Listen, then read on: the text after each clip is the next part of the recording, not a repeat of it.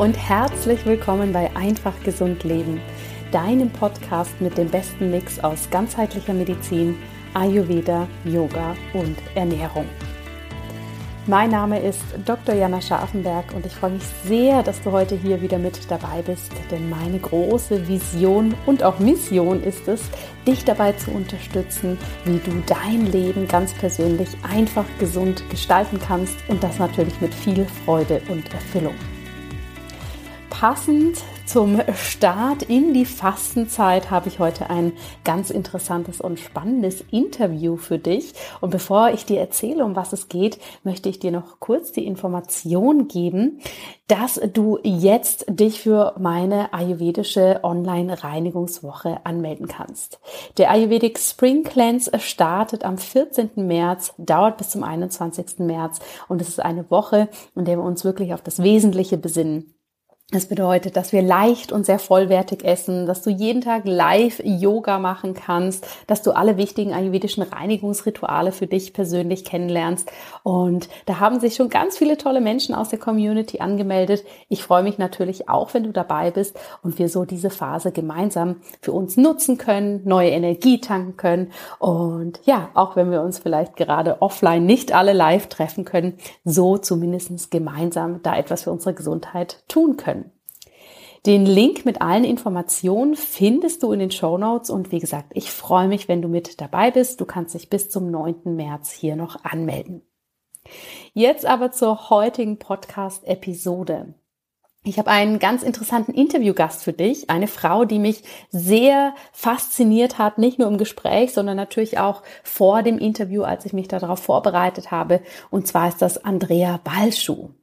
Andrea Balschuh ist eine wahnsinnig inspirierende Frau, die beruflich als Moderatorin arbeitet und heute auch sehr, sehr präsent als Videocoach ist und Kameratrainings gibt. Da habe ich, als wir unser Podcast-Interview geführt haben, netterweise auch noch ein paar Tipps mit auf den Weg bekommen. Das fand ich richtig toll. Ich freue mich ja immer, wenn ich vieles lernen darf.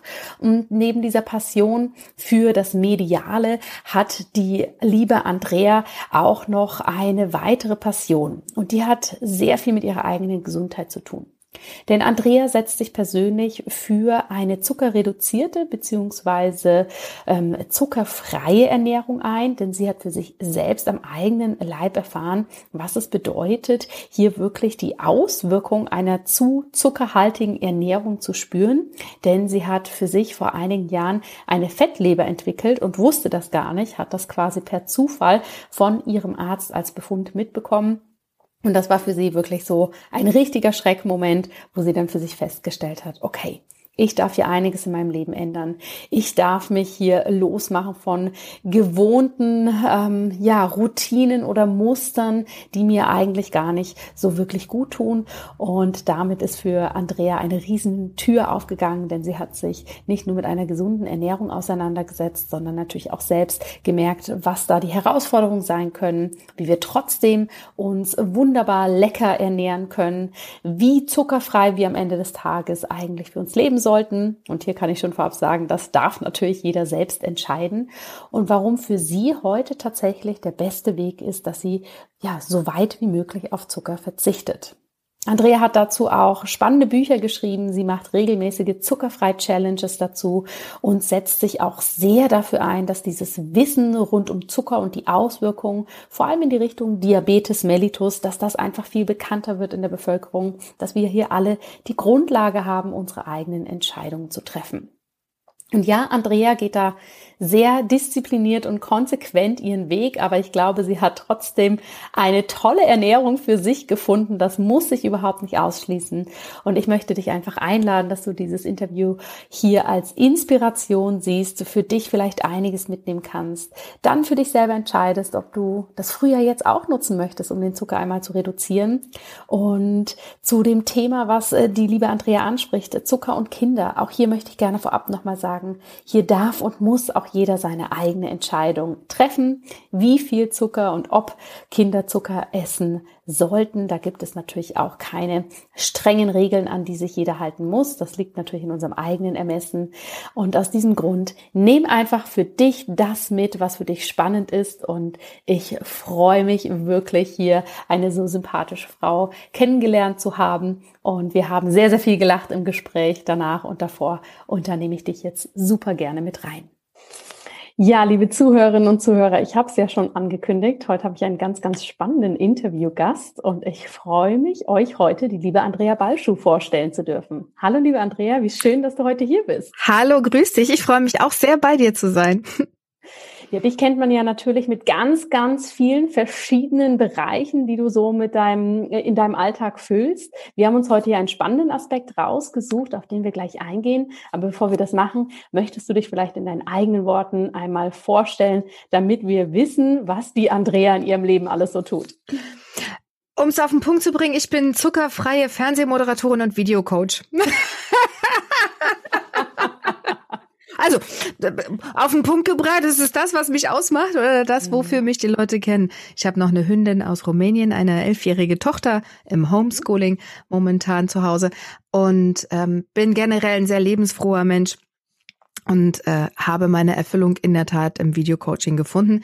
Moderiere nebenbei, nebenbei, nebenbei, lustig, eigentlich mache ich das als Hauptjob beim Fernsehen seit 25 Jahren und seit sechs Jahren verzichte ich auf Zucker, aber nicht, weil es vielleicht gerade ein, ein, Trend ist oder hip ist, sondern weil ich damals äh, eine Fettleber hatte. Die wurde durch oh. Zufall entdeckt und der Arzt meinte dann, ich solle doch mal auf Zucker verzichten. Und da bin ich mal eine Runde ausgeflippt, weil ich mir das nicht vorstellen konnte. Ja, ja. Das war so ziemlich das Schlimmste, was er mir antun konnte damals, ja. Ja, das finde ich jetzt ganz spannend, weil ich bin zwar nicht mehr so viel im klinischen Setting unterwegs, aber du wärst jetzt nicht die Erste, die mir so von der Optik einfallen würde, wo ich an eine Fettleber denken würde. Deshalb nimm uns mal mit. Wie kam das, dass die diagnostiziert wurde? Was hast du da vielleicht vorher für dich selber gemerkt? Und ähm, wie hat sich das auch angefühlt, wenn man plötzlich sowas gesagt bekommt? Äh, ich habe gedacht, der will mich verarschen. Ich dachte, der macht echt einen Witz, weil wir kennen uns recht lange, kennen uns recht gut. Und bis dahin habe ich gedacht, also eine Fettleber kriegen erstmal nur Menschen, die viel Alkohol trinken. Ich trinke in einem halben Jahr mal drei Gläser Wein. So. Also davon konnte es nicht kommen. Und dann sagte er mir, das kommt von zu viel Zucker. Und ich dachte, ja komm, okay, Fettleber haben dann aber nur Menschen, die echt stark übergewichtig sind. Ich bin jetzt nicht die schlankeste, ich habe keine Größe 36. Ich wiege 70 Kilo bei 1,63. Also ich bin, wie sagt man so schön, weiblich. Ja, an mir ist ein bisschen was dran. Ich trage eine gute 38 bis 40, so. Aber war in meinen Augen auch jetzt keine Kandidatin für eine Fettleber. Mhm. Und dann sagte er mir, es gibt fast 40 Prozent an Menschen in Deutschland, die eine nicht alkoholische Fettleber haben und die tut ja nicht weh. Und normalerweise kriegst du das auch nicht mit, weil die nicht einfach so untersucht wird. Das war ja auch ein Zufallsbefund. Der wollte eigentlich nur meine Galle kontrollieren, die ich einmal im Jahr checken lassen muss. Und dann ist er halt rübergerutscht mit dem Ultraschallgerät und da war ich, wie gesagt, etwas schockiert, weil mir nicht klar war, dass zu viel Zucker zu einer Fettleber führen kann. Aber das kommt halt durch zu viel Fructose. Mhm. Weil der Zucker zur Hälfte aus Fructose besteht. Und dann, wenn er dann noch Unmengen an Obst dazu isst und dann noch äh, viele Fertigprodukte, was ich auch viel gegessen habe, die ja auch mit künstlicher Fructose gesüßt sind, dann wird deine Leber mit Fructose überschwemmt und das, was sie nicht verarbeiten kann, das legt sie halt in Fettzellen an. Und wenn du dann nicht aufpasst, dann kann das dann kann das echt unschön werden. Das kann zu einer Leberzirrhose werden. Ich steuerte auf einen Diabetes Typ 2 zu, mhm. was mir alles nicht klar war, weil ich dachte, nee, nur sehr übergewichtige Menschen oder alte Menschen bekommen Diabetes Typ 2. Aber leider Gottes gibt es sogar immer mehr Jugendliche und Kinder, Übergewichtige, die Diabetes Typ 2 bekommen. Also damit ist echt nicht zu scherzen. Und dann sagte er, ähm, bitte mal ein bisschen den Zucker reduzieren, am besten ganz drauf verzichten. Ich so, nee, ich kann nicht ganz drauf verzichten, es geht nicht. Ich, äh, ich drehe durch, wenn ich dran denke, äh, nichts Süßes mehr zu essen. Und dann habe ich aber gemerkt, reduzieren kann ich nicht. Ich konnte nicht einfach weniger essen. Ich war so konditioniert auf morgens süß und mittags süß und nachmittags süß. Und dann habe ich, ich bin so ein ganz oder gar nicht Typ. Und dann ähm, hat meine Freundin mich dazu überredet, eine, eine Challenge zu machen, 90 Tage auf Zucker zu verzichten. Ich habe echt Angst davor gehabt, richtig Angst. Ich dachte, ich werde durch, ich werde das nicht aushalten. Ja. Und es war im, in der ersten Woche ziemlich komisch. Also es fühlte sich doof an in der ersten Woche. Und dann wurde es von Tag zu Tag besser. Und ich habe das niemals für möglich gehalten, dass ich wirklich sechs Jahre ohne Zucker sein kann. Also ich dachte nicht mal drei Tage halte ich aus. Aber es geht und ich war wirklich der absolute Zuckerjunkie. Also Nutella daumendick aufs Brötchen. Das war mein Standard. Mhm. Sehr spannend. Ich würde da gern gleich noch auf ein paar Punkte eingehen, aber ich glaube, für die Zuhörerinnen und Zuhörer ist das wirklich spannend, das mit der Leber zu verstehen. Ne? Dass wir verstehen, die Leber ist natürlich nicht nur da, um Alkohol zu entgiften und vielleicht Tabletten abzubauen, die wir nehmen, wenn wir mal Kopfschmerzen haben, sondern dass sie ganz, ganz viel natürlich mit unserem Stoffwechsel zu tun hat und vor allem sehr viel eben mit diesem Zuckerhaushalt. Ja, und die Leber, ich glaube, das können wir so ganz gut sagen, die ist hier ein sehr mh, mm, nachsichtiges Organ mit uns. Die meldet sich nicht so schnell, die macht so lange sie kann, ja, und hat da auch ein hohes Schmerzlevel für sich, dass sie dann eben so lange den Zucker und so weiter erstmal für sich speichert. Und ich habe in Vorbereitung auf unser Interview auch gelesen, dass in den USA tatsächlich ähm, der Grund für eine Fettleber ja, lange Alkoholkonsum war, aber in den letzten Jahren tatsächlich der Zuckerkonsum hier auf Nummer eins gerückt ist und das dramatischerweise vor allem, wie du auch schon gesagt hast, bei Kindern und Jugendlichen. Und dass man das in den letzten Jahren auch unfassbar unterschätzt hat und dadurch leider auch bei Kindern und Jugendlichen das Thema Diabetes so in den Fokus gerückt ist. Man aber immer so gedacht hat, naja, das ist ja nur bei den übergewichtigen Kindern, na, logisch, das macht Sinn, die ernähren sich wahrscheinlich nicht gut und so weiter. Und hier ganz, ganz viele auch so durchs Raster gerutscht sind. Das hat sicher auch mit dem Gesundheitssystem und so weiter zu tun. Aber ich meine, das ist ja eine sehr dramatische Entwicklung, die wir da haben. Und ich glaube, wir dürfen da auch bei uns, ne, in den deutschsprachigen Ländern hinschauen. Vielleicht ist das hier nicht alles so drastisch, aber ich glaube, die Entwicklung können wir auch hier sehen bei Kindern und Jugendlichen, oder? Ja, das ist in Deutschland äh, auch krass ausgeprägt. Also bei den Kindern in Amerika ja noch mehr. Ähm, da trinken ja auch ganz viele diese, diese süße Brause und Sprite und Fanta. Und das ist ja hier an den Schulen nicht anders. Schlimm und dramatisch finde ich, dass es viele Familien gibt, die ihren Kindern kein Frühstück mitgeben. Das ist hochdramatisch.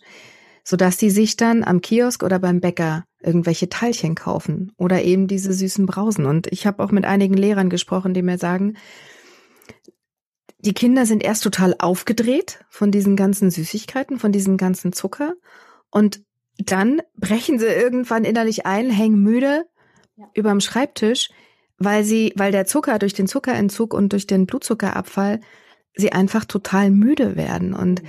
es ist äh, also dass, dass, dass da überhaupt gar kein Bewusstsein geschaffen wird für das, was an den Schulen passiert. Meine Tochter durfte in den Kindergarten nichts Süßes mitbringen. Also es war eine Ansage an uns Eltern, kein Weißbrot, kein Nutella, keine Schokolade, kein Kuchen. Nur in Ausnahmefällen, wenn mal ein Kind Geburtstag hatte. Es war immer was Besonderes. Das heißt, unsere Kinder haben Käse und Wurst in den Kindergarten bekommen. Das war für die selbstverständlich. Und dann ging es in die Schule und dann sagte sie schon, Mama, kann ich nicht, ich will auch mal eine Milchschnitte haben. Alle anderen Kinder haben eine Milchschnitte, und ich will auch mal Schokolade mit in die Schule nehmen. Bis ich ihr dann klar gemacht habe, dass ihr das eher schadet. Also meine Tochter darf Süßigkeiten essen. Es ist nicht so, dass ich ihr das verbiete. Eine Handvoll, eine Kinderhandvoll Süßigkeiten am Tag kann so ein Kinderkörper ganz gut verarbeiten.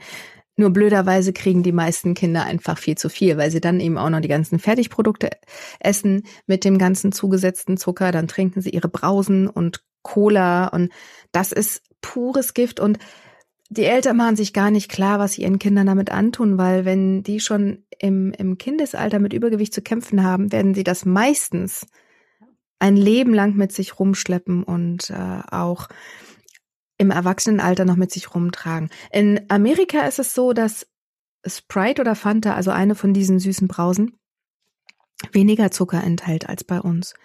Und die Lebensmittelindustrie hier in Deutschland ist leider überhaupt gar nicht sensibilisiert für diese Gefahren von zu viel Zucker. Also es gab mal jetzt eine Kampagne, ich glaube auch bei Rewe, Ähm, da haben sie Produkte mit weniger Zucker angepriesen. Das war schon mal ein Fortschritt.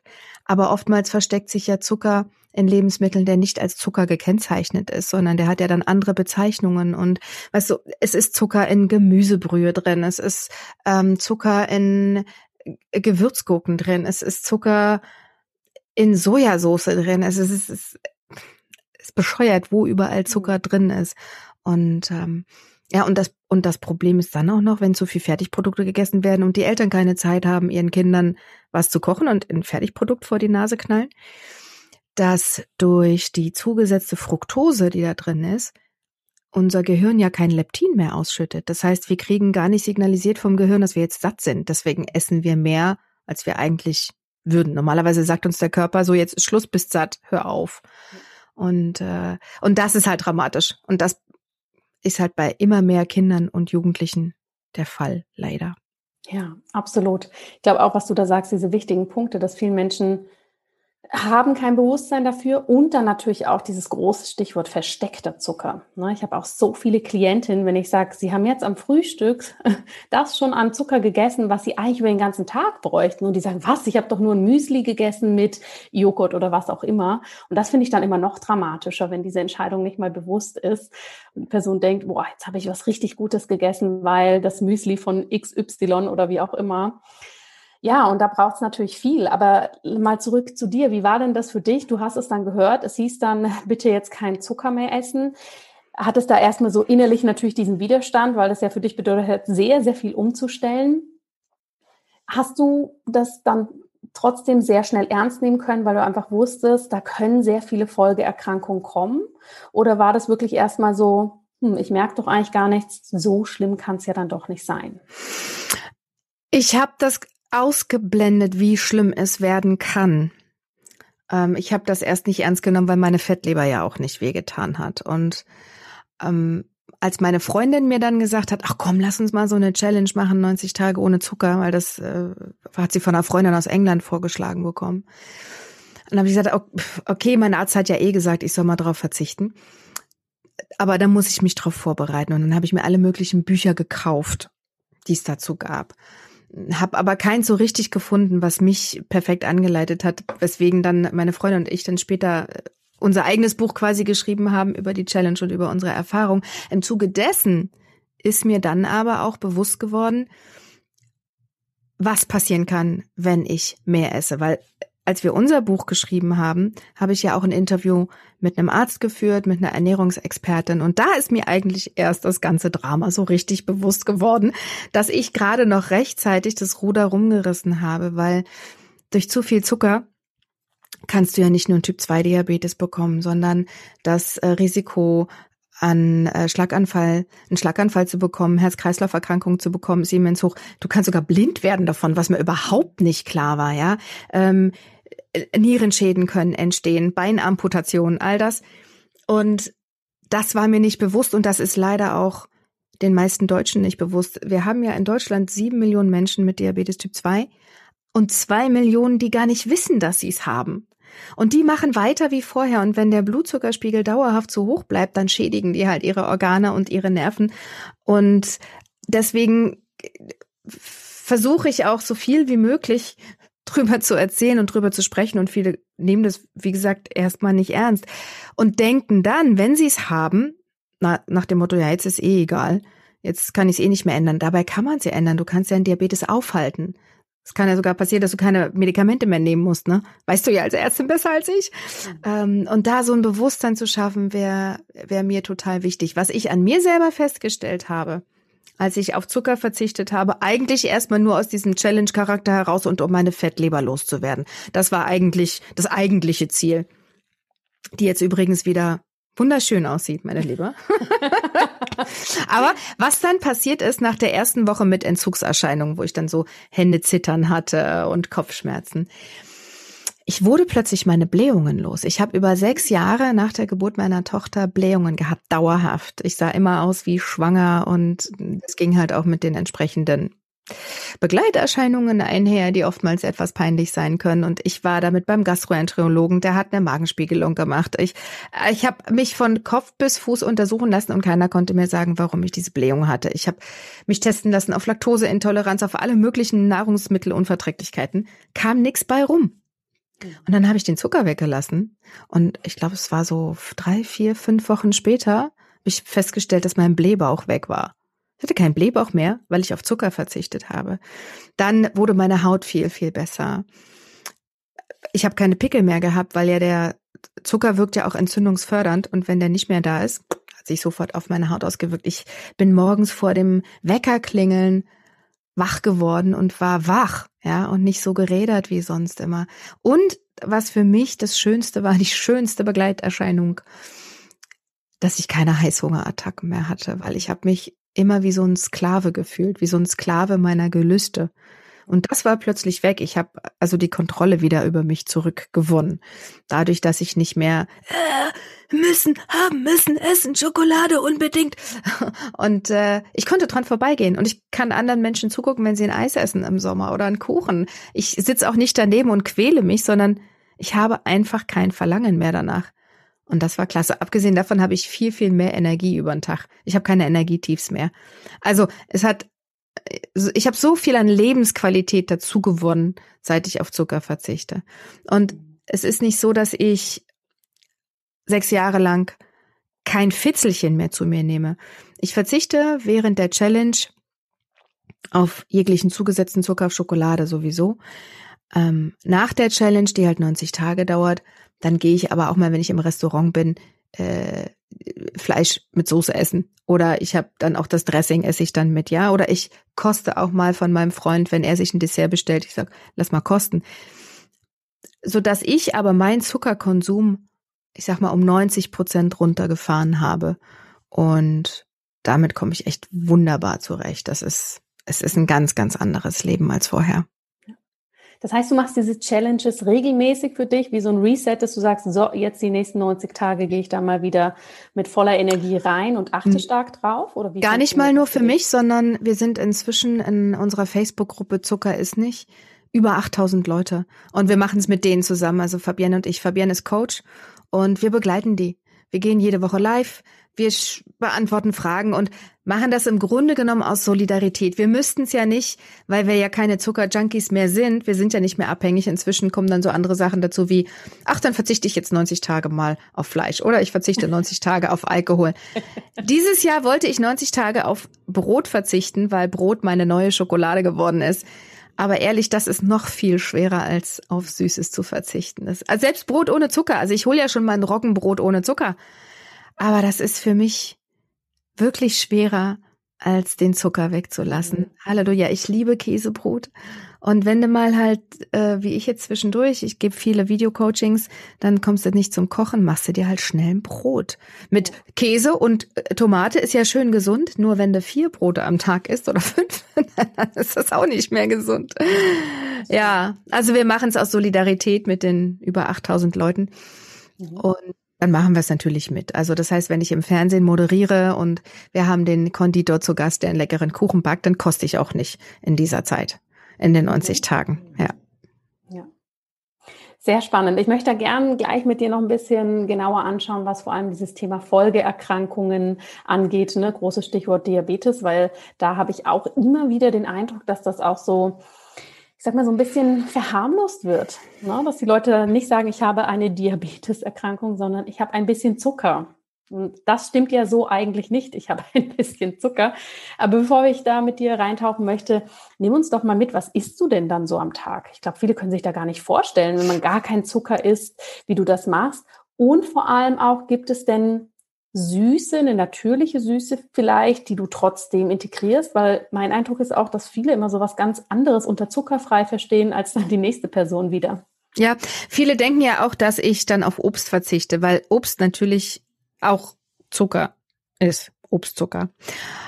Ich verzichte nicht auf Obst, aber ich beschränke es auf zwei Portionen am Tag. Mhm. Ich verzichte auf zugesetzten Zucker, also alles, was äh, an künstlichem Zucker in irgendeiner Form einem Lebensmittel hinzugefügt wurde. Ich esse aber sehr wohl Kohlenhydrate, was ja auch Zucker ist. Ne? Es wird ja auch in Glucose umgewandelt im Körper, aber das esse ich schon. Also morgens mache ich mir fast immer. Ist ganz schön langweilig, aber ich mag auch gar nichts anderes essen. Haferflocken mit Haferdrink aufgekocht, eine Prise Salz, Zimt, ein bisschen Kokosöl, dann röste ich. Jubelt natürlich mein Ayurveda-Herz gleich ja? ganz laut. Ist es gut mit dem Kokosöl? Perfekt. Echt? Und vor allem so schön warm. Ah, sehr gut. Ah, siehst du, das wusste ich gar nicht. Damit habe ich mich noch gar nicht beschäftigt. Das hat, meine Schwester hat das irgendwann mal reingemacht und ich so, oh, das schmeckt aber gut. Seitdem ja, mache ich das einfach nur, weil es schmeckt. und dann, du neulich hat mir aber eine gesagt, die schminkt sich mit Kokosöl immer die ähm, das Mascara ab und sie meint, seitdem hat die die mega Wimpern mit Kokosöl aus dem Reformhaus. Was? Oh, wow, okay, okay. werde ich mal probieren. Alles klar, nicht nur ins Müsli, sondern jetzt auf die Augen. Dann röste ich mir Nüsse an und dann mache ich eine halbe Banane und einen halben Apfel in meinem. In, das ist mein Müsli sozusagen. Also das esse ich jeden Morgen und ich will auch echt gar nichts anderes essen. Ja, und ansonsten, wenn ich Mittagessen esse, also ich mache normalerweise beim Kochen kein Zucker an mein warmes Essen. Ich hole Brot ohne Zucker. Es gibt sogar abgepacktes Brot inzwischen ohne Zucker. Es gibt leider viele Brote, die enthalten Zucker. Mhm. Ähm, man kann aber beim Bäcker fragen, der muss einem Überblick über die Zutatenliste geben. Joghurt, Naturjoghurt, Käse, kein Problem. In Wurst ist Zucker enthalten, was man gar nicht vermuten würde. Und wenn ich mir Salatdressing mache, dann nehme ich ähm, Öl mit Zitrone oder was ich mir durchaus erlaube, ist ähm, teures Balsamico, was aber keinen hinzugefügten Zucker hat, sondern das ist dann halt konzentrierter Traubenmost. Es ist natürlich auch Zucker, aber in so geringer Konzentration, so wenig wie ich mir da mache mit meinem halben Teelöffel, mm, dass das äh, für mich vertretbar ist. Wenn ich einen Kuchen backe, das, was ganz, ganz, ganz selten vorkommt, einen zuckerfreien Kuchen, dann wird der entweder mit äh, Datteln gesüßt muss man aber auch wieder aufpassen, weil auch das ist natürlich Zucker. Es ist natürlicher Zucker, aber auch da darf man jetzt nicht denken, oh, ist ja kein zugesetzter Zucker, kein Haushaltszucker, dann kann ich ja reinhauen wie bekloppt. Nee, das auch nicht. Aber weißt du, ich möchte ja auch mein Leben genießen. Und ab und zu, zweimal im Jahr, habe ich einfach Bock auf Kuchen und dann mache ich mir halt den Kuchen oder unsere Apfelmandelmuffins mit Datteln gesüßt, weil es hat nicht so starke Auswirkungen auf den Körper, als würde ich da die 250 Gramm Haushaltszucker ranmachen. Ich habe anfangs, als ich auf Zucker verzichtet habe, in den ersten Wochen noch mit Erythrit gesüßt. Das ist ein Zuckeralkohol, weil ich nicht gleich von 100 auf 0 runterfahren konnte, was die Süße anging, weil ich war echt so, ich brauchte es einfach süß. Das war so eine Gewohnheit. Deswegen habe ich ähm, mich noch gerettet mit mit, mit, mit äh, Erythrit. Das habe ich dann aber immer mehr ausgeschlichen und inzwischen habe ich auch kein Erythrit mehr im Haus, weil ich es einfach nicht brauche.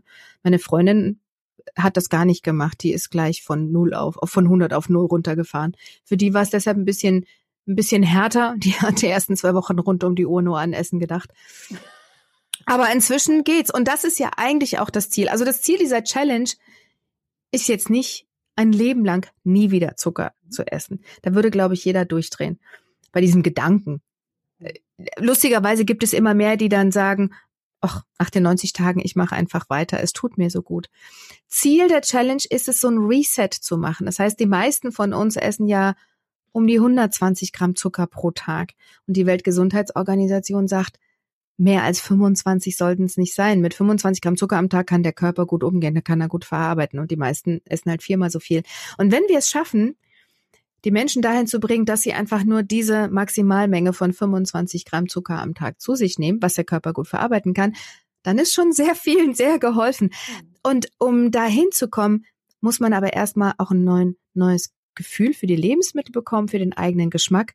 Und wenn du diese 90 Tage komplett verzichtet hast, dann ist deine Hyper gar nicht mehr so stark. Dann, dann isst du einfach nicht mehr so viel Süßes und dann ist es auch relativ einfach, diese Menge einzuhalten.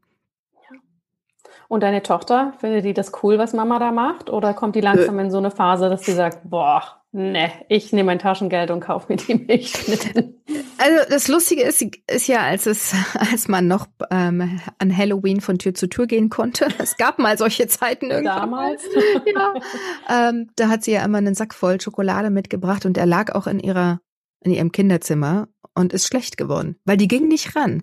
Sie hat Zugang zu Süßigkeiten. Ich verstecke das nicht. Sie geht von alleine gar nicht ran und wenn, dann fragt sie mich.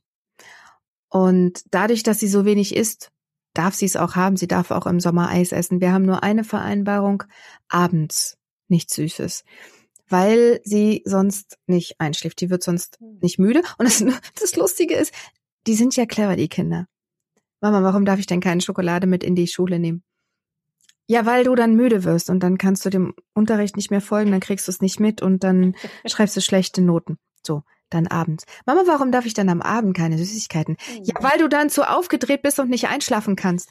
Aber warum? Du hast mir doch gesagt, Schokolade macht müde. ja, erst, erst bist du aufgedreht und dann wirst du müde. Aber äh, Kinder sind da schon, was das angeht, echt total clever. Nein, die isst morgens ihr Müsli und das ist auch ein Schokomüsli. Aber sie hat dann über den Tag kaum noch was an Schokolade. Also insofern ist es für mich als Mutter vertretbar, weil Haferflocken mit Zimt isst sie nicht. So. Ja.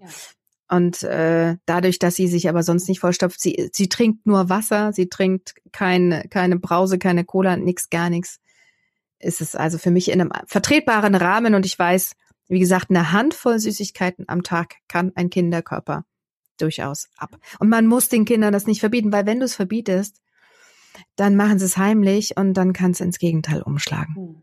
Ja. Das sehe ich ganz genauso. Meine Große ist ja vier. Ja, das heißt, für die ist es natürlich auch mal sehr spannend, wenn wir durch den Supermarkt gehen und dann alles schön auf ihrer Augenhöhe glänzen mit diesen Disney-Figuren und alles Folge packt ist. Und ich war am Anfang auch so, oh, wie geht man denn damit um? Wie machen wir das am besten? Bis ich irgendwann auch festgestellt habe, je lockerer man das eigentlich macht, umso besser.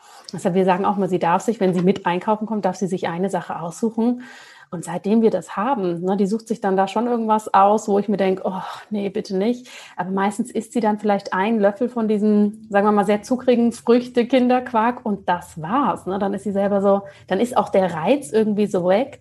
Und für mich ist so die große Erkenntnis nicht nur für meine Tochter, sondern für Kinder allgemein. Es bringt ja auch nichts, wenn wir ihnen das nicht erlauben, weil es ist ja da, ja. Und ich möchte jetzt auch kein Kind oder dann eine Heranwachsende, die dann irgendwann, wenn sie es dann endlich mal selber kann, da total ausflippen muss, weil sie das jetzt endlich mal darf. Ne? Eben. Von dem her ist das, finde ich, auch wichtig und richtig, dass Kinder das auch mal probieren dürfen, aber verstehen, dass das einfach nicht die normale Ernährung ist, ne? sondern dass das ja, steht im Joghurtregal, aber es ist eigentlich eine sehr zuckrige Nachspeise. Ja, und wir prägen sie ja durch das, was wir vorleben. Und ja. dadurch, dass sie mitkriegt, dass ich äh, relativ wenig Zucker esse, ist das für sie normal. Und so präge ich sie dann quasi für, für später. Und wir unterhalten uns auch oft drüber. Das Einzige, was sie sagt, aber Mama, wenn mein Geburtstag ist und der Daddy den Geburtstagskuchen backt, dann isst du doch ein Stück mit, oder?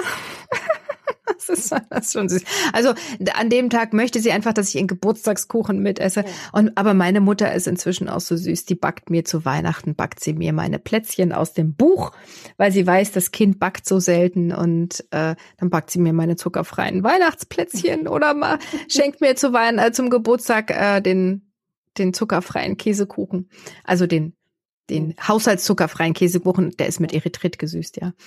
Und das finde ich schon echt süß, wie sich das Umfeld anpasst. Am Anfang sind wir ein bisschen ausgelacht worden. Und inzwischen ist es für alle total selbstverständlich. Also wer sich darauf einlässt, muss damit rechnen, dass die Leute im Umfeld sagen, ja, muss das so übertreiben. Einfach in Maßen essen. Frisst die Hälfte, das reicht auch. Also man muss sich schon blöde Kommentare anhören. Andererseits spüre ich darin auch oftmals einfach die die Angst der Leute, die können sich das selber überhaupt nicht vorstellen und deswegen reden sie es schlecht, wenn sie es bei anderen sehen, weil sie wissen, ich könnte das nicht. Ja, ja. absolut. Oder ich könnte das eigentlich, aber ich möchte nicht ich aus will das nicht. Komfortzone. Ja, genau. Raus. Genau. Ja. Ja, du hast es vorhin schon gesagt, Thema Diabetes ist ein ganz, ganz wichtiges und ich glaube tatsächlich auch sehr, sehr unterschätztes Thema. Möchtest du uns da mal nochmal mitnehmen, was du aus deiner Sicht oder auch ja, so wie du dich jetzt natürlich jahrelang mit diesem Thema auseinandergesetzt hast, wo wir alle einfach mehr Know-how brauchen, um da für uns auch so eine gewisse Achtsamkeit für dieses Thema zu entwickeln? Ja, Fakt ist, wer einmal die Diagnose Diabetes Typ 2 bekommen hat, muss sich darüber im Klaren sein, es geht nicht weg. Du hast es und es bleibt und du hast aber unter Kontrolle, wie dein Leben damit aussieht. Du kannst, wenn du dich umstellst, darauf einstellst, Bewegung in dein Leben integrierst und auf deine Ernährung achtest, kannst du ein Leben ohne Medikamente führen und kannst steinalt werden mit Diabetes. Also es ist kein Todesurteil. Ähm, es kann aber echt unangenehm werden, wenn du alles weiterlaufen lässt. Ich habe mit einigen Diabetikern gesprochen und das macht mich manchmal richtig wütend, die von ihrem Diabetologen einfach nur die Tabletten verschrieben bekommen und die dann alles weitermachen wie bisher, weil sie denken, die Tabletten regeln ja schon alles. Ja. Und und da könnte ich die Diabetologen manchmal auch schütteln. Also sind nicht alle so, aber es gibt leider viel zu viele, die da scheinbar, weiß ich nicht, kein, kein richtiges Gespür dafür haben, den Leuten klarzumachen, warum es so wichtig ist, dass sie da auf sich aufpassen. Und, und dann kommt's halt zum Diabetikerfuß, der amputiert werden muss. Ich kenne viele, die, und weil sie es einfach nicht gewusst haben, weil darüber auch zu wenig aufgeklärt wird, die ihr Augenlicht verloren haben durch Diabetes. Das weiß kaum einer. Also vom Diabetikerfuß haben viele schon mal gehört. Aber Erblindung durch Diabetes? Nee. Aber doch, wenn der Blutzuckerspiegel über einen sehr langen Zeitraum sehr hoch bleibt, dann werden auch die Nerven im Auge geschädigt. Es sterben mehr Menschen an den Folgen von Diabetes als an Brustkrebs. Das ist vielen auch nicht bewusst. Mhm. Das macht natürlich jetzt erstmal Angst, wenn man das so hört. Und deswegen kriegen viele auch sicherlich Angst, wenn sie die Diagnose zu hören bekommen. Aber so weit muss man es ja nicht kommen lassen. Man hat es ja im Griff. Man kann Einfluss drauf nehmen und eben mal den Spaziergang machen. Wir müssen ja nicht alle gleich für einen Marathon trainieren.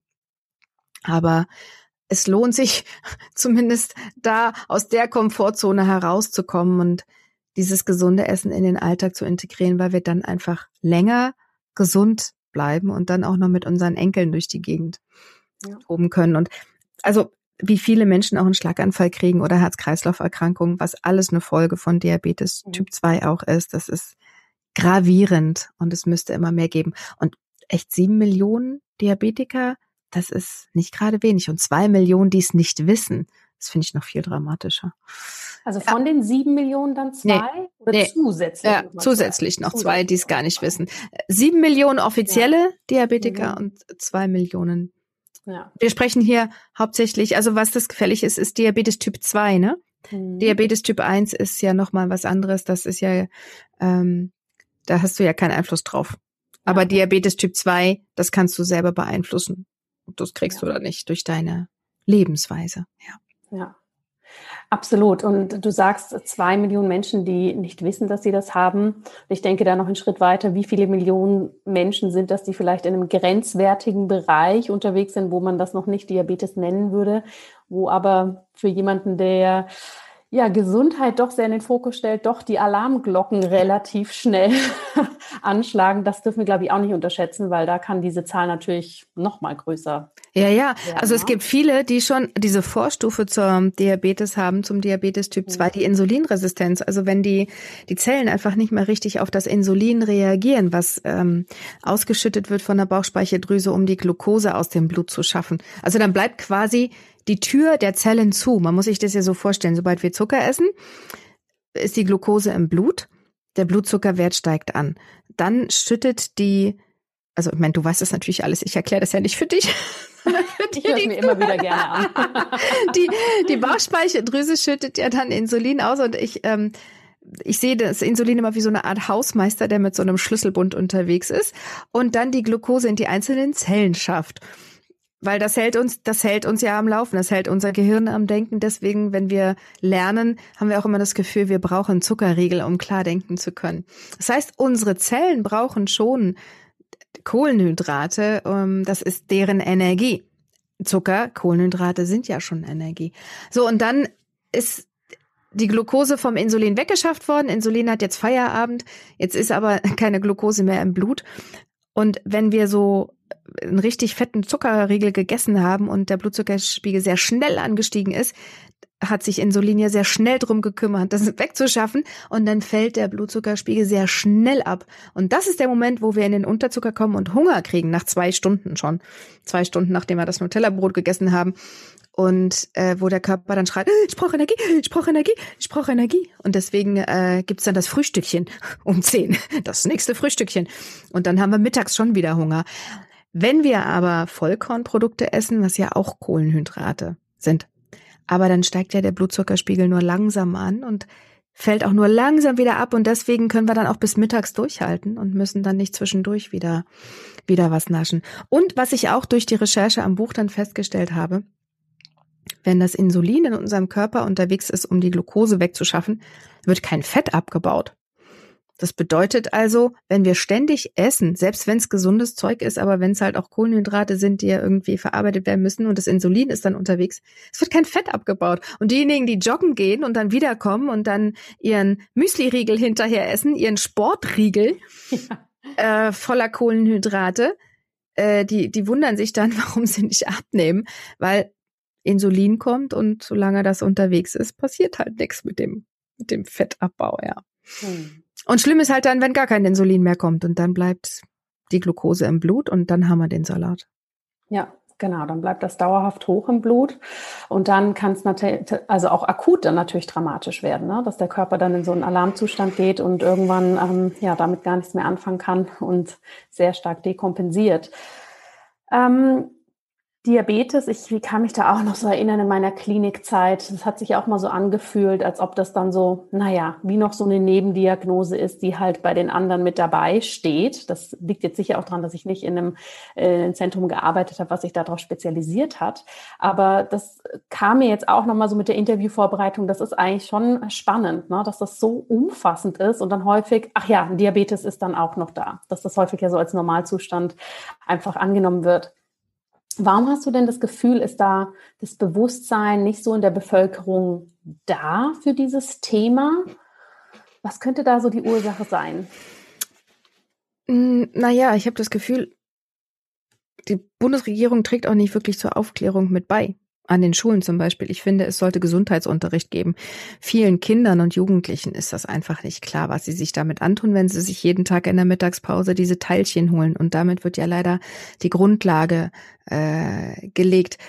Und wenn weiterhin auch in die Lebensmittel so viel Zucker reingegeben wird und diese ganze Werbung für die Kinder, ja, die werden ja so gelockt mit all diesen ganzen bunten Bildchen und allem drum und dran. Die Kinder werden ja so verführt, dieses ganze zuckrige Zeug zu essen, weil es halt eben ein großer Wirtschaftsfaktor ist. Also Zucker ist ein riesen Wirtschaftsfaktor. Und ich finde, man sollte als Pflichtprogramm in der Schule den Film voll verzuckert zeigen. Der ist genial. Das ist ein amerikanischer Film. Der ist super. Ja. Der ist wirklich toll. Voll verzuckert heißt dieser Film. Mhm. Und der zeigt, was in unserem Körper passiert, wenn wir über einen längeren Zeitraum, und der Zeitraum war gar nicht so lang bei diesem Experiment dieses Typen, ähm, halt die ganze Zeit Fastfood und mhm. äh, das Zuckerzeug in, in uns reinstopfen. Weil es passiert relativ schnell, dass wirklich die Zellen immer weniger auf das Insulin reagieren. Es geht schneller, als man denkt. Und man merkt es nicht. Und ein Diabetes tut auch nicht weh. Anfangs nicht. Er kann später zu ganz, ganz, ganz unangenehmen Dingen führen und Schmerzen, die man bitte nicht haben will. Also in meinem Umfeld habe ich zum Beispiel gerade jemanden mit einem offenen Bein wegen Diabetes. Das heilt und heilt und heilt und heilt nicht zu. Der Mann hat so dicke Füße, dass er in keine Schuhe reinkommt. Der, der kann kaum rausgehen wegen Diabetes. Also, ja, der hat's halt auch nicht ernst genommen, ne? War genau das. Tut ja nicht weh. Ich nehme ja meine Pillen. Kann ich ja so weiter essen wie vorher. Die Pillen wären schon alles Regeln. Nee, machen die nicht. Und ähm, es gibt den Schauspieler Tetje Mierendorf, der hat ja, ich glaube, 70 oder 80 Kilo abgenommen. Der hatte auch ein, oder hat immer noch einen Typ 2 Diabetes, man wird ihn ja nicht los. Und der hat genau das erzählt, dass mhm. er auch von seinem Diabetologen halt die ganzen Medikamente bekommen hat. Er hat die immer schön genommen und hat aber weiter gegessen wie vorher. Und bis ihm dann mal ein Arzt gesagt hat, wenn du so weitermachst, dann wirst du keine 50 mehr. Und er ist gerade Vater geworden zu dem Zeitpunkt und das hat ihn aufgeweckt. Das hat er unterschätzt. Der hat den Diabetes auch auf die leichte Schulter genommen. Mhm. Dass man daran früh sterben kann, ist ihm nicht in den Sinn gekommen. Nun war er wirklich schwerst übergewichtig, ja. Mhm. Dann hat er 70 Kilo abgenommen und hat jetzt seinen Langzeitblutzuckerwert, ich glaube von ursprünglich 10 ist er auf 5,5 oder sowas gefallen. Mhm. mhm. Ja. Ja, und ich glaube tatsächlich, ne, das ist ja nicht nur ab einem gewissen Alter ein Thema. Ich meine, wenn wir mal in die Gynäkologie und Geburtshilfe schauen, ja, einfach großes Stichwort Schwangerschaftsdiabetes. Das ist ja nicht auch nur aus dem Grund da, weil die Schwangerschaft den Hormonhaushalt äh, durcheinander bringt, ja, sondern das hat natürlich auch viele, ich sag mal, Lifestyle-Faktoren. Und wenn wir uns da die Zahlen anschauen, wie stark das hochgeht, wenn wir anschauen, wie viel schwerer und größer Kinder mittlerweile auf die Welt kommen und was das dann natürlich alles mit sich bringt an Kaiserschnittraten und so weiter, da könnten wir nochmal einen ganz eigenen Podcast zu machen. Aber einfach, um sich dieses volle gesellschaftliche Bild mal vor Augen zu führen, ne, dass das wirklich wie vieles in der Mitte unserer Gesellschaft ist, sich unterschiedlich ausdrückt, aber natürlich einfach sehr still ausdrücken kann. Und ich habe das auch schon zuhauf erlebt, dass Leute an meinem Augenarzt waren, waren so, oh, ich muss mit meinem Sehnerv aufpassen, weil der ist ja offensichtlich angegriffen. Ja, und das sind dann leider dramatischerweise ja die Zustände, wo wir sagen, jetzt ist es eigentlich schon so weit, dass natürlich eine Umkehr sehr, sehr schwierig wird. Ja, also wir haben, ich habe eine Kooperation mit äh, Apollo und da sind ja alle Verkäufer auch geschult, Fragen zu beantworten zu diesem ganzen Thema. Und äh, da können die Leute auch einen Risikotest machen, kannst auch online machen und die werden auch aufgeklärt von den Verkäufern. Und die können Untersuchungen machen und dann sagen, geh mal zum Arzt, lass mal untersuchen. Und das finde ich immer wichtiger, dass jetzt auch die, die Optiker ein neues Bewusstsein dafür schaffen, weil wann gehen wir denn schon mal zum Augenarzt? Ja. Wir müssen dann ein halbes Jahr auf einen Termin warten, dann hocken wir stundenlang da, machen viele leider nicht, obwohl wir regelmäßig unsere Augen mal überprüfen lassen sollten. Mein Vater ist Augenarzt. Und äh, da kriege ich das ja mit, wie lang die Wartezeiten sind, bis man, mhm. bis man da mal einen Termin bekommt. Insofern finde ich es ganz gut, dass jetzt die Optiker da auch ein, ein, also das Thema einfach so ernst nehmen, weil die halt auch immer mehr Leute haben, immer mehr Diabetiker, die zu denen kommen, die eine Brille brauchen, weil sie Diabetes haben und was dann immer schlechter wird und die Leute können sich nicht erklären, warum. Ja, ja wegen dem Diabetes, dass du daran erblinden kannst, ist vielen einfach nicht klar. Ja. Blind werden doch nur die anderen, weißt du? Ja, und der Weg ist natürlich auch so abstrakt. Ja. Ne? Meine Bauchspeicheldrüse, der Zucker, hä, was hat denn das jetzt mit meinen Augen zu tun? Ne? Ja. Das ja. ist natürlich auch super ähm, losgelöst erstmal. Ja? Wir können verstehen, wenn wir viel äh, scharfe Dinge essen, dass der Magen dann irgendwann schmerzt. Ja, aber das können wir natürlich nicht ganz so einfach greifen, wenn wir uns nicht diesem Wissen annähern, wie natürlich solche pathophysiologischen Zusammenhänge dann da auch einfach funktionieren im Körper. Und zwar komplett im Körper und nicht nur hier ist die Bauchspeicheldrüse, da ist der Magen und das war's. Nee, wir sind ja ein System. Ja. Und wenn da ein Rädchen äh, stehen bleibt, dann hat das Auswirkungen äh, auf, den, auf den Rest des Körpers. Ja, das macht sich dann bemerkbar, ja. ja. ja. Oh, ich könnte da ewig mit dir reden, liebe Andrea. Mich würde aber tatsächlich so langsam zum Ende unseres Interviews noch interessieren, Du hast das für dich gemacht, du hast da einen kompletten Lebensstiländerung für dich gemacht und ich kann mir vorstellen, dein Alltag war ja jetzt wahrscheinlich nicht unbedingt langweilig, wenn du als Moderatorin arbeitest. Wie kam es denn dann, dass du gesagt hast, so, jetzt braucht's hier aber eigentlich auch noch ein Buch dazu. Ich möchte äh, über diesen Weg mein Wissen teilen und die Leute an die Hand nehmen, das umzusetzen? Weil ich selber für mich in der Vorbereitung auf die eigene Challenge nicht das Buch gefunden habe, was mich ideal durchgeführt hat. Mir hat einfach, mir hat die perfekte Begleitung gefehlt. Und deshalb habe ich gedacht, ich schreibe jetzt einfach mit Fabienne das, was ich hätte haben wollen. Mhm. Und so ist es dann auch geworden, weil ich auch gemerkt habe, dass am Anfang viele Leute zwar uns komisch angeguckt haben, komische Bemerkungen gemacht haben und dann kamen aber immer mehr Fragen. Mhm. Und ach, irgendwie finde ich es ja doch toll. Oh, wie macht man das? Wie macht man das? Und es wurden immer die gleichen Fragen gestellt. Und haben wir gesagt, komm, jetzt, jetzt schreiben wir einfach, wie wir es gemacht haben. Und äh, ich bin echt baff, weil das Buch ist jetzt in der sechsten Auflage erschienen, ist zu einem Bestseller geworden, womit wir gar nicht gerechnet haben. Das war eigentlich so ein, äh, ja, ein Herzensprojekt.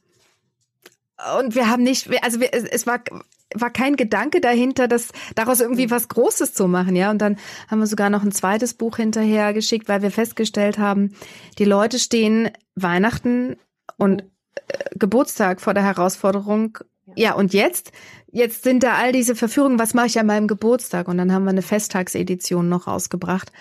Und wobei ich dazu sagen muss, ich selber kann nicht so gut kochen. Ich habe einen Neffen, der ist Koch und Foodstylist und von dem sind die ganzen Rezepte und äh, das, also das, das muss, ich darf mich nicht für fremden Federn schmücken. Ich habe mich um den Inhalt gekümmert und eher um die Rezepte. Aber es wird sehr, sehr gut angenommen. Mousse Schokolade mit Avocado konnte sich vorher keiner vorstellen. Mhm. Inzwischen muss ich das immer für meine ganze Nachbarschaft machen, weil es so lecker ist. Ja. ja, ja. Also ich finde deine Bücher auch wirklich toll und ich finde mittlerweile gibt es ja schon einiges an Büchern auf dem Markt, was ich aber für mich persönlich immer sehr schwierig finde. Hm, und jetzt gehe ich mal davon aus, ich habe hier etwas Fachwissen und dann natürlich für meine Klienten, es ist einfach teilweise so undurchsichtig und so wenig Transparenz da, was zuckerfrei überhaupt bedeutet. Ja, ich habe jetzt vor kurzem wieder ein Buch von einem Verlag geschickt bekommen, äh, zuckerfrei backen. Das war auch in der Weihnachtszeit. Und dann habe ich das aufgeschlagen und war wie beim zweiten Rezept schon total irritiert, weil da hieß halt zuckerfrei kein weißen Haushaltszucker, aber das wurde dann quasi eins zu eins mit Ahornsirup ersetzt. Und da war ich dann innerlich so ein bisschen drauf angefressen, ja, weil ich dachte, das ist für mich persönlich meine Definition nicht zuckerfrei. Und nee. vor allem finde ich es dann so schade, wenn jemand da sitzt und auch hier, wie wir es vorhin mit dem versteckten Zucker gesagt haben, so in dem Vertrauen ist, jetzt möchte ich echt was für mich tun. Oder Agavendicksaft wird ja auch gerne genommen. Mhm. Ja. Genau, und dann jemand so in dem Vertrauen ist, jetzt mache ich was für mich. Toll, das Zuckerfreie schmeckt ja sogar richtig gut. Ja. Und am Ende des Tages einfach, naja, vielleicht in Anführungsstrichen ein etwas äh, hochwertigere Zucker ist, weil er nun mal ein bisschen anders gewonnen ist. Aber Zucker ist halt dann doch ja. Zucker. Ja, man muss sich auch klar machen, klar, auch wenn wir unseren Kuchen mit Datteln süßen, auch das ist Zucker. Ja. ja, ja. Ähm, und das sollte auch, das ist nicht für jeden Tag gedacht. Mhm. Deswegen, das ist mal für ab und zu und es hat nicht so heftige Auswirkungen wie der normale Zucker, aber es ist trotzdem Zucker. Das muss man sich nach wie vor vor Augen halten. Und da muss jeder für sich seine eigene Definition finden, ähm, was für ihn zuckerfrei mhm. oder für sie zuckerfrei bedeutet. Und für mich ist es in Ordnung, ab und zu mal ein Mousse Schokolade mit Avocado und Datteln äh, zu essen. Aber es darf nicht jeden Tag sein. Weil wenn du, wenn du diesen einen Zucker durch den anderen einfach nur ersetzt, also wenn du dir jetzt jeden Morgen Datteln in, ins Müsli schneidest, ist ja kein Zucker, ist ja kein Haushaltszucker, mhm. dann kommst du davon aber auch nicht los. Also bescheißen sollte man sich nicht. Ja. ja. Was sind denn vielleicht so deine Top drei Tipps für Zuhörerinnen und Zuhörer, die sagen, okay, ich möchte das jetzt gerne angehen. Wo würdest du empfehlen, hier zu starten? Ich würde erstmal lernen, die Zutatenliste zu lesen, weil viele, die anfangen, schmeißen hin, bevor sie angefangen haben, weil sie in den Supermarkt gegangen sind und dann nehmen sie den Naturjoghurt und sagen, nicht mal Naturjoghurt kann ich noch essen, weil da Zucker drin ist, weil sie hinten auf der Nährwerttabelle lesen, Kohlenhydrate, davon Zucker, vier Gramm. Und das ist total irreführend, kann ich verstehen. Diese vier Gramm, die auf einem Naturjoghurt hinten draufstehen, sind die Laktose, also ist der Milchzucker. Nicht sind die Laktose, sondern ist die Laktose. Das ist der Milchzucker. Das heißt also schon aus der Kuh kommen vier Gramm Zucker raus pro 100 Milliliter. Das ist der ganz natürliche lebensmitteleigene Zucker oder auch Tomatenmark äh, sind halt konzentriert Tomaten. Das ist der Fruchtzucker aus der Tomate. So, und sie denken dann aber, da ist Zucker drin, obwohl nur die Kohlenhydrate angegeben werden. Und das ist halt so verwirrend. Zucker sind ja Kohlenhydrate und ja. Äh, ich habe bis heute nicht verstanden, weshalb da hinten draufstehen muss Kohlenhydrate, davon Zucker. Sie könnten ja auch schreiben, Kohlenhydrate, Laktose, vier Gramm. Aber gut, irgendwann weißt du's und Deshalb sage ich, guckt einfach beim Einkaufen immer auf die Zutatenliste, nicht auf die Nährwerttabelle, die ist irreführend. Die Zutatenliste. Zucker muss aufgeführt sein, auch die Ersatz, also die die die äh, äh, Synonym. Produkte, Namen. Ach, du weißt schon, was ich meine. Die anderen Namen dafür, wie äh, Glucose, Fructose, Sirup, ähm, oh Gott, da gibt's ja so viel. Ja, ja äh, tausend verschiedene. Tausende, Namen. ja, deswegen kann ich sie jetzt gar nicht alle einfach so aus dem Ärmel schütteln. Fruchtsüße und was da nicht alles noch drin steht. Nein, es, äh, es steht drauf, je weiter vorne Zucker drin äh, drauf steht, desto mehr ist enthalten. Je weiter hinten Zucker drauf steht, desto weniger ist enthalten. Und wenn kein Zucker und auch kein anderer Name für Zucker draufsteht, dann ist auch kein Zucker drin selbst wenn hinten auf der Nährwerttabelle Kohlenhydrate davon Zucker steht. Und wenn man das einmal verstanden hat, dann ist man schon einen großen Schritt weiter. Und wenn man dann einfach so ein neues Bewusstsein dafür entwickelt, was esse ich, dann gucke ich halt eben mal auf das gesunde Müsli. Wie viel Zucker ist denn da wirklich drin? Guck auf die Zutatenliste. Und dann überlege ich, ne, dann mache ich mir vielleicht doch die Haferflocken selber mit den Nüssen. Und dann weiß ich, was ich zu mir nehme. Und viele denken ja, oh, ich muss jetzt ganz viel vorbereiten, ganz viele Stunden in der Küche stehen. Aber ich bin die faulste Person, die es gibt mit äh, viel Stress und viel unterwegs sein und ich bereite auch nichts vor und äh, halte es trotzdem aus. Ich habe immer Nüsse dabei, wenn ich mal Hunger habe oder hart gekochtes Ei. Und wenn ich halt essen gehe, dann verzichte ich auf die Soße. Oder bitte den Kellner, wenn man mal wieder essen gehen darf, ähm, ah, ich sehne mich danach, einfach Essig und Öl mit an den Tisch zu bringen, statt das fertige Salatdressing. Ja. ja. Und das geht schon. Wenn man sich einmal damit beschäftigt hat und einmal angefangen hat, stellt man fest, so schlimm ist es gar nicht. Viele drehen da vorher immer den schlimmen Film im Kopf und stellen dann fest, ach, hätte ich vorher gewusst, wie einfach das ist, hätte ich früher damit angefangen. Und wie man sich, man fühlt sich einfach so toll hinterher. Und ja. ich habe mit einer Schmerzärztin gesprochen und die sagt, ihre Empfehlung an ihre Schmerzpatienten ist der Zuckerverzicht, weil Rheumapatienten haben nachweislich weniger Schübe und weniger Schmerzen, wenn sie auf Zucker verzichten, weil Zucker ja entzündungsfördernd ist und Schmerzen total in die Höhe treiben kann. Ja. Oder eben auch zum Gegenteil führt, wenn man es bleiben lässt damit, ja.